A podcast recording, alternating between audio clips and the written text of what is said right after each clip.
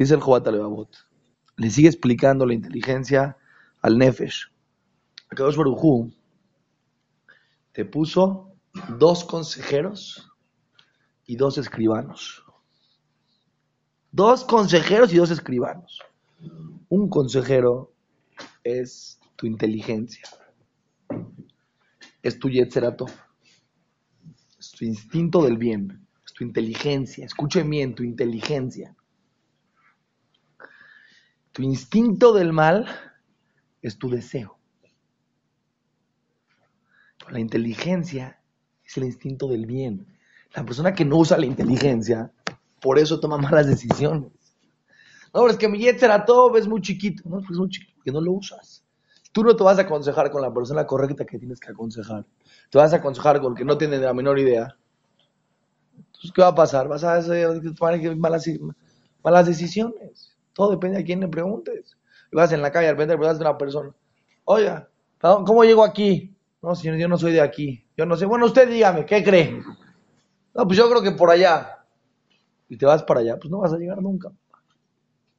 Pregúntale a la persona que entiende. Te aconsejas, te aconsejas con el experto. Tu experto en la vida es tu inteligencia. El que no es tu experto, el que el contrario te quiere acabar, es tu deseo. El Gaón de Vilna, escuchen este secreto, es un secreto de millones de dólares. Normalmente, si la persona quiere saber cuál es la mejor decisión en su vida, cuando tiene duda, normalmente, dice el Gaón de Vilna, 99.9 de las veces, es la que te cuesta más trabajo. ¿Por qué? Porque la que no te cuesta trabajo, ¿quién te está mandando para allá tu deseo? Tu deseo que te está diciendo, no, te conviene esto. Tu inteligencia te está diciendo un consejo que va en contra de tu deseo, pero te cuesta trabajo. Siempre es mucho más fácil hacerle caso al deseo. Es lo que la, persona se va detrás de eso. Es más fácil. Es más placentero. Siempre la persona le busca, le da vueltas para, para, concluir que el deseo tiene razón. Pues, dice, pero tienes dos escribanos también. ¿Qué quiere decir dos escribanos? Cada vez que la persona hace una, escoge, se aconsejarse con la inteligencia y hace un acto bueno, se escribe. Y cada vez que la persona hace un acto malo, se escribe también. Cada noche, cuando la persona se duerme, su Neshama sube al cielo y en el Shabbat le enseñan todo lo que el escribano en ese día escribió. Todo lo que pensó, todo lo que vio, todo lo que hizo, todo. Y él firma. Fírmame aquí de recibido. ¿Esto pasó y sí o no? Después de 120 años la persona llega al cielo, empiezan a pasar todo lo que hizo cada día de su vida. Dice, no, pero es que yo, si aquí en México, después de tres días que hacían una venta, ya no te acuerdas lo que quedaste. ¿Entiendes? O imagínate después de 120 años. Van a decir, oye, no es que tal día, no, no me acuerdo. No te preocupes, aquí está escrito, aquí está tu firma. ¿Es tu firma? Está, sí. Entonces tú firmaste. No, ya, no hay. Seguimos. ¿Sí? Entonces, ¿qué? Entonces dice, yo esto es muy importante, dice acá Si te das cuenta, todo esto que yo te puse dentro de ti, no voy a alargar, pero explica el Jobat voz para qué está la sangre, para qué está cada parte del cuerpo. En, otras palabras, tú eres, tu Neshama, tu alma, es el rey, y tu cuerpo, y todos los miembros de tu cuerpo, y todo lo que acá te dio, son empleados que trabajan para, el, para ti, para el rey, que los necesitas. Es todo un sistema político interno. Tienes los consejeros, tienes los esclavos, tienes los portones de del, del, palacio, es todo, todo, una, todo un sistema de gobierno interno.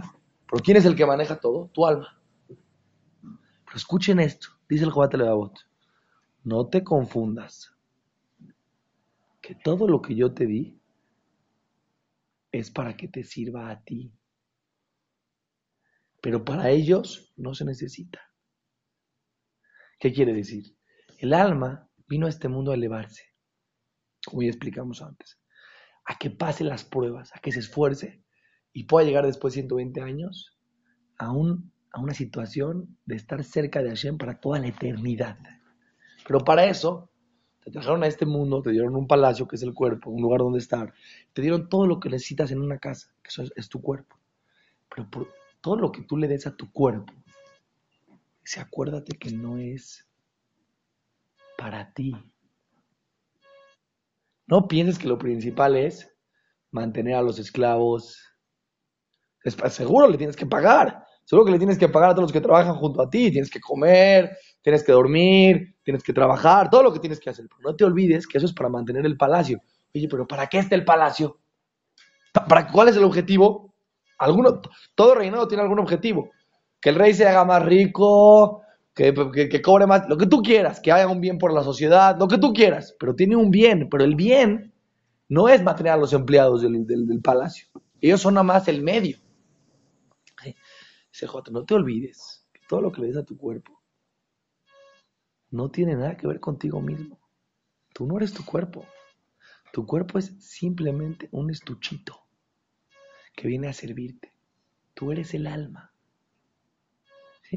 Si tú en esta vida escoges hacerle caso al Yetzerato y usar ese cuerpo que te di para acercarte a mí, para hacer mitzvot, para vivir la vida como yo te pedí, vas a llegar después de 120 años y vas a ver el pago tan impresionante que te está esperando en el cielo.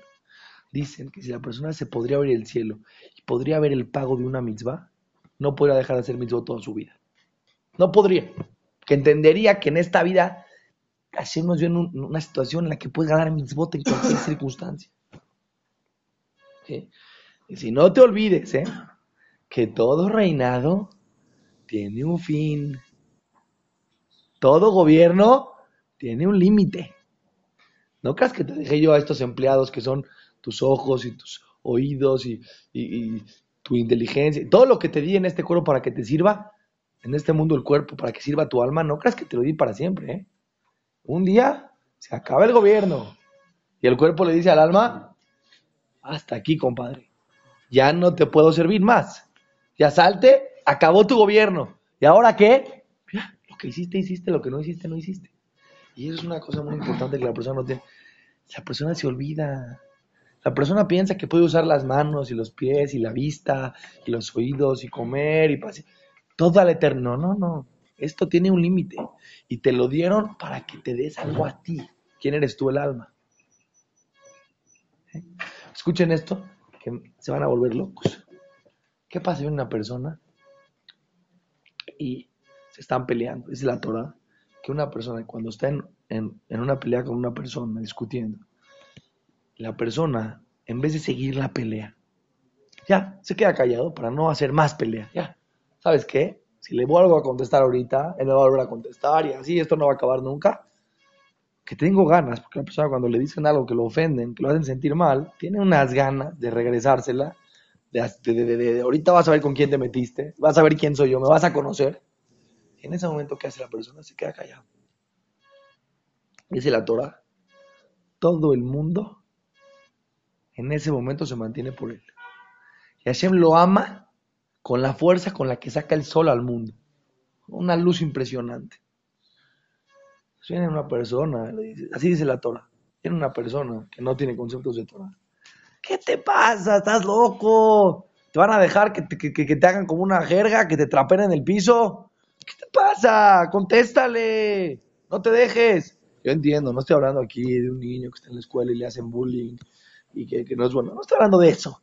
Una persona en general, normal, madura, que tuvo una circunstancia, no que es una cosa que se repite todos los días, una circunstancia en la cual tuvo una fricción con alguien. En ese momento el otro le faltó al respeto y él puede en ese momento acabarlo. Viene la Torah y te dice quédate callado. Viene una persona y te dice ¿qué te pasa? Piensa en ti. Dice, ¿qué pasaría? Dice el, el Rabón Segal, si viene una persona de repente está en la calle caminando, y de repente, ¡pum! Viene una persona, lo asalta y le clavan un cuchillo. De repente viene otro y está ahí viendo, el otro se escapa el ratero y de repente llega corriendo un doctor para poder sacar el cuchillo y para poder empezar a ayudar a empezar a, curarlo de toda esta situación, pues tienen que romperle ropas. No hay tiempo ahorita, quítale el pantalón, ah, agarras donde está el cuchillo, pum, rompes y rápido, a ver como puedas. Viene una persona y dice, no, no le rompas la ropa, Jadito, la ropa. Y viene otro y le dice, ¿qué te pasa? Le dice, la vida vale más que la ropa. ¿Quién tiene razón? Pues todos van a decir, no, pues obvio, el que dice que la vida vale más que la ropa, pues qué tontería, pues vamos a salvar la vida, ¿qué me importa la ropa en ese momento? Claro que la vida vale más que la ropa. Dice Radon Segal, están equivocados. Los dos están equivocados. El que dice que no ropa la ropa, seguro es un tonto. Pero el otro también. ¿Sé por qué? Porque la vida no vale más que la ropa. La ropa, todo el objetivo de la ropa es para la vida de esta persona. No es que vale más. No existe el concepto ropa si no hay vida. Cuando tú dices cuál vale más, piensas que son dos cosas separadas. ¿Qué me conviene? ¿Esta silla o este celular? No tiene nada que ver una cosa. ¿Cuál vale más? ¿Qué vale más? ¿La vida o la ropa? No vale más. La ropa no vale más que la vida. La ropa está para la vida. El objetivo de la ropa es la vida. Si no hay vida, la ropa no tiene ningún sentido. El objetivo del cuerpo es la neshama, es el alma. Eso la amaba es Netzach, es eternidad. El cuerpo por sí solo no tiene ningún sentido, cero sentido. Entonces, si tú en este momento no te dejes que te digan lo que te están diciendo, depende cómo lo veo. Sigue siendo, me está ofendiendo a mí, a mi persona, a mi cuerpo. Espera un segundo. Ahorita tú estás haciendo que haya menos problemas porque te estás quedando callado. Y, y lo más seguro es que si se la regresas, él se va a ofender y te va a querer regresar. Es una historia que nunca termina. Quédate callado, paraste. Que haya malos sentimientos, malas energías. Que este, que este globo se infle. Eso es pensar en que tú eres tu alma y no eres tu cuerpo. Convertiste un momento físico en eternidad. Pero solamente, solamente lo puedes entender si entiendes quién eres tú. Nosotros el 99% de la vida estamos pensando que somos el cuerpo y no que somos el alma. Por eso vivimos tan metidos en este mundo y todo nos importa. Te pregunto, Javi, un día te vas a salir del edificio te vas ahí. Estás tan preocupado. Hoy en día, la generación en la que vivimos, tantas son problemas en la juventud de anorexia, bulimia, de imagen, Oye, ese que estás viendo en el espejo no eres tú, compadre. No eres tú. No, es que mira, me veo un poquito más gordito, me veo más flaquito, me esto que el otro. La gente está dispuesta a tirar su vida al bote de la basura para que el otro de enfrente le diga, wow, te ves muy bien. No eres tú. No eres tú. ¿Entendiendo o no? Yo me impacto. ¿Cuánto la gente invierte? Tú, yo te hago una pregunta. Te vas a comprar una casa. Viene el arquitecto y te dice, ¿cuánto es tu presupuesto? Le dices, mi presupuesto es un millón de dólares. ¿Te parece bien que invirtamos 990 mil dólares en la fachada? En la fachada de la casa. Le ponemos mármol, diamantes. Que la gente piense que tu casa es una locura. ¿Y por adentro qué? Por adentro, tierra, un poquito de cemento ahí, y te hago, el, te duermes en el piso, ¿me entiendes o no? todo adentro destruido. Pero por afuera, que la gente piense que esto es una maravilla. Nadie es tan tonto. Aunque la gente le interesa mucho la imagen, nadie es tan tonto, la gente entiende. Oye, Jabubi, voy a vivir adentro de la casa, no voy a vivir afuera de la casa. No voy a vivir colgado de la pared de afuera. Pues nosotros, ¿qué pensamos? La imagen, la imagen, la imagen. ¿Qué me visto? ¿Qué me pongo? ¿Cómo vivo? ¿Qué la gente va a pensar? Oye, compadre, ¿qué hay adentro de ti? En realidad tú, tu llama el que tú eres, ¿qué hay adentro? No, ahí no hay nada. Ahí sí está hecho pedazos la cosa. 120 años aquí, ¿qué hiciste? Tú ves la gente se va, se sale. ¿Qué hiciste 120 años aquí? Me la pasé arreglando la fachada. 120 años preocupado por la fachada. Y si salía yo y veía que por afuera algún ladrillo se movía, ya lo arreglaba. ¿Y adentro qué hiciste? Lo más triste de esto es, en una casa, ah, pero aquí no es tu casa. Te sales algún día, te sales con tu Neshama y te llevas lo que le diste en este mundo. Es lo que le dice el Joat Levavot. Le dice el Joat Levavot, escuchen lo que le dice. Si tu inteligencia le va a ganar a tu deseo, y vas a entender que tú eres el alma y no eres el cuerpo y el cuerpo está para servirte a ti. Quiere decir que el cuerpo tiene que hacer que tú te des algo en tu alma. Cada vez que hace alguna una mitzvah a la persona o algo bueno, o anula o cede, o se preocupa por su salón baito, por dar por el otro, o por estudiar Torah, o por, por crecer intelectualmente, se está dando a él realmente. Ese es el objetivo. Dice, y vas a usar, escucha bien, todos los empleados que te di para tu bienestar interno en el alma. Entonces, en ese momento vas a llegar al objetivo del cual fue toda mi creación.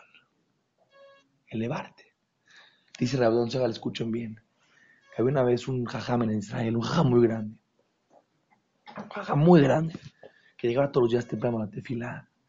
Hacía tefila muy bonito, muy concentrado, emocionado, inspirado Después se sentaba a estudiar Torah, luego iba a hacer Gesed, una vida espiritual al 100%. Pero lo veía así por muchos años. No por un día, por dos, por tres. A veces una persona lo ves que se emociona, que entiende cuál es el objetivo de la vida, que está contento, que es una persona agradecida con Akadosh Baruj que no se está quejando. Lo ves que por momentos en su vida se despertó, el tipo se despertó. Eh, no pasan dos, tres meses y otra vez regresó a lo mismo. Pero este cuate, este jajam, Seguía fuerte, fuerte. Se acercó con él Rabdón Segal. Le dijo, ¿me puedes explicar tu secreto? Quiero saber tu secreto. ¿Cómo haces para vivir inspirado? ¿Cómo? No entiendo, ¿cómo haces? Te voy a decir mi secreto. Todos los días en la mañana estudio el primer capítulo del Mesilat Yesharim. ¿Qué dice el primer capítulo del Mesilat Yesharim? Que el hombre no fue creado para este mundo, que el objetivo principal del hombre es el alma y es disfrutar el placer de estar cerca de Hashem para toda la eternidad. Es un poco más amplio de lo que estoy diciendo y ahí habla que la persona está en una prueba constante. De todos los caminos la persona es una prueba constante. No importa tu situación económica, emocional, física, todos estamos en una prueba constante. Y el objetivo es este, saber quién realmente usa su inteligencia y se aconseja bien y sale adelante. Cuando yo estudio en la mañana, este mundo es pasajero. No nomás es pasajero. Aquí cuando entra al gobierno un presidente le avisan, seis años es tu gobierno. ¿Sí o no? Puede haber golpe de Estado. Puede haber golpe de Estado. Lo normal, si no haces muchas tonterías, es que te van a dar seis años de gobierno. Pero a nosotros no nos dicen Oye, tú, tu alma, te voy a dar tu cuerpo para que tengas un gobierno sobre tu cuerpo tantos años. No te dicen. a nadie le avisan. David Amelech le pidió a Hashem, por favor, Hashem, dime hasta cuándo voy a gobernar sobre mi cuerpo, cuánto tiempo voy a vivir en esta tierra. Avísame nada más, para que yo sepa. Para que yo sepa. Ese es el único secreto que no le digo a nadie. A nadie le digo. Una persona es un error este, y con esto terminamos la clase. Escuchen qué impresionante está. Esto es un error de perspectiva. ¿Qué pasa si a alguien le, una vez una persona le dijeron, Hazu Shalom, una persona le dijeron, encontraron, le dijeron, seis años de vida, eso es todo. Dijo el doctor, más o menos. ¿Sabes cómo vivió esos seis años? ¿Con qué intensidad? No se preocupaba por tonterías, no se quejaba de tonterías, era agradecido, aprovechaba el tiempo. Sé que en ese, en ese tiempo ayudó a muchísima gente esa persona, se dedicó a dar, escribió muchísimos libros de, sabiduría de Torah. Y así, a seis años que aprovechó de una manera impresionante. Así no, no estaba perdiendo el tiempo.